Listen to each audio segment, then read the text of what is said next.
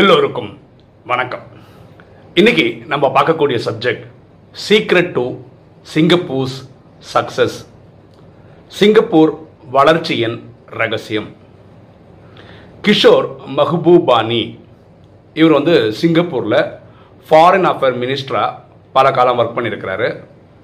United நேஷன்ஸோட Singapore permanent ரெப்ரசன்டேட்டிவாக சில காலம் ஒர்க் பண்ணியிருக்கிறார். இவர் சிங்கப்பூர் எப்படி தேர்டு வேர்ல்டு கண்ட்ரியிலிருந்து உலகத்திலேயே பணக்கார நாடுகளில் ஒன்றா ஆனது?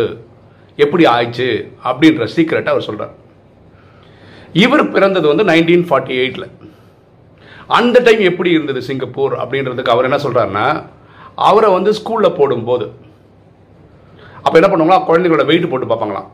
இவர் வந்து போஷாக் இல்லாததுனால இவருக்கு டெய்லி அந்த போஷாக்கு கொடுக்கணுன்றத பால்லாம் கொடுத்து நம்ம சத்துணவு திட்டலாம் அந்த மாதிரி அது எதை குறிக்குதுன்னா அந்த ஊரில் இருக்கிற குழந்தைங்களோட போஷாக்கு நிலமை அப்படி தான் அப்போது ரவுடிசம் ஜாஸ்தியாக இருந்தது குண்டாயிசம் ஜாஸ்தியாக இருந்தது வறுமை ஜாஸ்தியாக இருந்தது வறட்சி இருந்தது அந்த கரப்ஷன் இருந்தது இதெல்லாமே இருந்தது அவர் இருந்த டைமில் நைன்டீன் சிக்ஸ்டி ஃபைவ்ல ஆகஸ்ட் நைன்த்து அப்போ தான் சிங்கப்பூர் இண்டிபெண்ட் கண்ட்ரி ஆகுது. மலேசியாலேருந்து பிரிஞ்சு சின்ன ஒரு தீவு சிங்கப்பூர் இண்டிபெண்ட் கண்ட்ரி ஆகுது. அந்த சமயத்தில் ஒரு பர் கேபிட்டா இன்கம் சிங்கப்பூர்காரங்களோட ஃபைவ் ஹண்ட்ரட் யூஎஸ் டாலர்ஸாக இருந்தது. இன்றைய நிலவர நிலவரத்தில் ரெண்டாயிரத்தி பத்தொம்போது ஸ்டாட்டிஸ்டிக்ஸ் என்ன சொல்றதுன்னா உலகத்திலேயே மூன்றாம் பணக்கார நாடு வந்து சிங்கப்பூர். இன்னைக்கு per capita இன்கம் வந்து கிட்டத்தட்ட அறுபத்தி நாலாயிரம் யுனைடெட் யூஎஸ் டாலர்ஸாக இருக்கு. எவ்வளோ ஒரு வளர்ச்சி பாருங்கள் இது எப்படி வந்தது அப்படின்ற சீக்கிரம் தான் அவர் சொல்கிறார் அவர் அதுக்கு ஃபார்முலா சொல்கிறார் எம்பிஹெச்னு சொல்கிறார் அப்படி என்னன்னு ஒன்று ஒன்றா பார்ப்போமா? அவர் சொல்கிற ஃபர்ஸ்ட் விஷயம் என்னன்னா மெரிட்டோக்ரஸி அப்படின்னு சொல்கிறார் மெரிட்டுன்னா நமக்கு தெரியும். நல்ல மார்க்கில் பாஸ் ஆகிறது சொல்கிறது என்ன சொல்றாங்க? நல்ல மெரிட்டில் மார்க் எடுத்திருக்காருன்னு சொல்கிறோம்ல அதை தான் சொல்கிறார் மெரிட்டோக்ரஸி அப்படின்னா என்ன சொல்ல வர்றாருன்னா அரசு பதவிகளில் யார் அந்தந்த போஸ்ட் இருக்காங்க? இப்போ ஃபினான்ஸ் மினிஸ்டராக இருக்காங்க அக்ரிகல்ச்சர் மினிஸ்டராக இருக்காங்கன்னு வச்சுக்கோங்களேன். ஃபினான்ஸ் மினிஸ்டராக இருந்தால் ஃபினான்ஸில் நிறைய படித்து நிறைய விஷயங்கள் தெரிஞ்சு அனுபவங்களை சிறந்தவங்களை தான் போடணும். ஒரு கட்சி ஆட்சிக்கு வருதுன்னு வச்சுக்கோங்களேன். அந்த பிரைம் மினிஸ்டர் வந்திருக்காரு.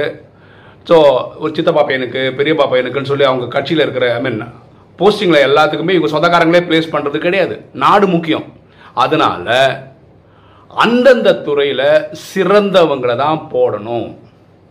அந்த டைம் சிங்கப்பூருடைய தலைவராக இருந்தவரோட பையன் வந்து ஃபாரினில் படித்து அங்கே எக்கனாமிக்ஸில் அவங்க கிளாஸில் அங்கே அந்த யூனிவர்சிட்டியில் டாப்பராக வந்து அந்த அந்த கிளாஸ் வரைக்கும். அதுக்கப்புறம் ஹையர் ஸ்டடீஸும் படித்து அதனால அவர் வந்து இங்கே ஃபினான்ஸ் மினிஸ்டராக வந்து உட்காந்தார் அதாவது தகுதியின் அடிப்படையில். ராஜாவோட பையன் பிரின்ஸ் பிரைம் மினிஸ்டரோட பையன் அப்படின்றதுக்காக கிடையாது. ஸோ இது வந்து அவங்க ரொம்ப கிளியராக இருந்தாங்க.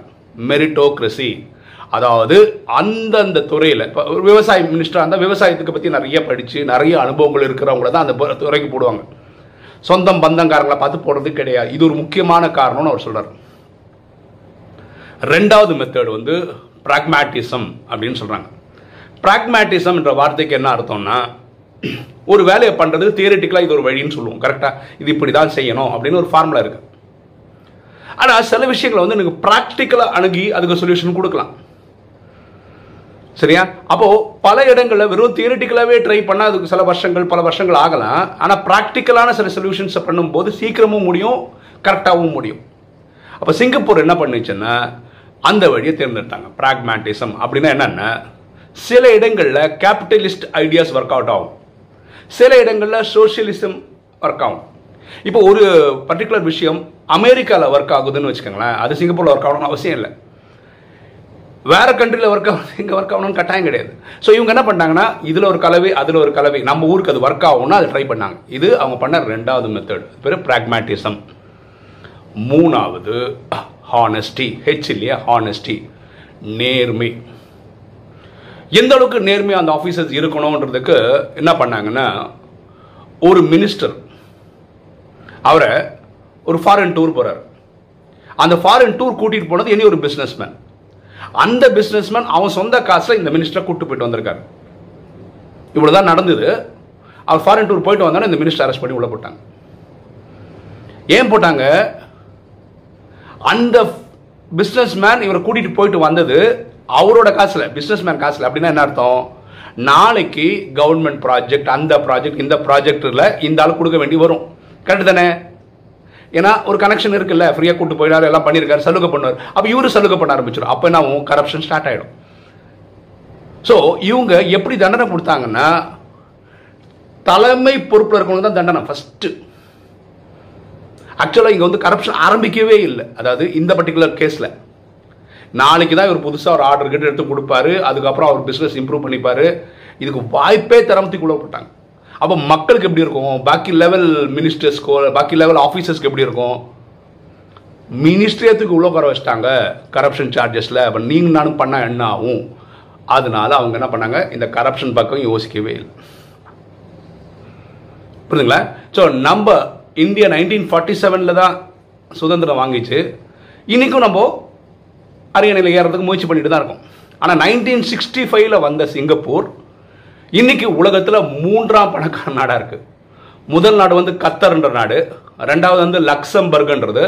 இன்னைக்கு சிங்கப்பூர் வந்து மூன்றாம் இடக்கு ரெண்டாயிரத்தி பத்தொம்போது ஸ்டாட்டிஸ்டிக்ஸ் படி.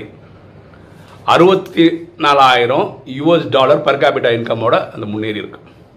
அப்போ அவர் சொல்கிறார் இது இந்த ஐடியாவை எந்த ஒரு நாடு ஃபாலோ பண்ணாலும் அது பேர் எம்பிஹெச் மெரிட்டோக்ரஸி மெரிட் பார்த்து தகுதி பார்த்து ஒருத்தனுக்கு அந்த போஸ்டிங் கொடுக்கணும். ஃபர்ஸ்ட் இது. அப்புறம் வந்து ப்ராக்மேட்டிசம் ப்ராக்டிக்கலான சொல்யூஷன்ஸை தேடணும். நம்ம நாட்டுக்கு எது ஒர்க் அவுட் ஆகுமோ அதை பார்த்து பண்ணணும். மூணாவது ஹானஸ்டி நேர்மை.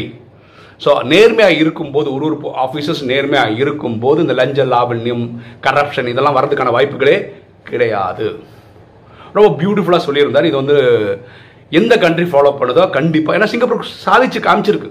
தேர்ட் வேர்ல்டு கண்ட்ரியாக இருந்த நாடு போஷாக் இல்லாமல் இல்லை ரவுடிசம் அப்படி இப்படி இருந்த குண்டாயிசம்லாம் இருந்த ஒரு நாடு அதான் நைன்டீன் ஃபார்ட்டி எயிட் அவரே சொன்னது.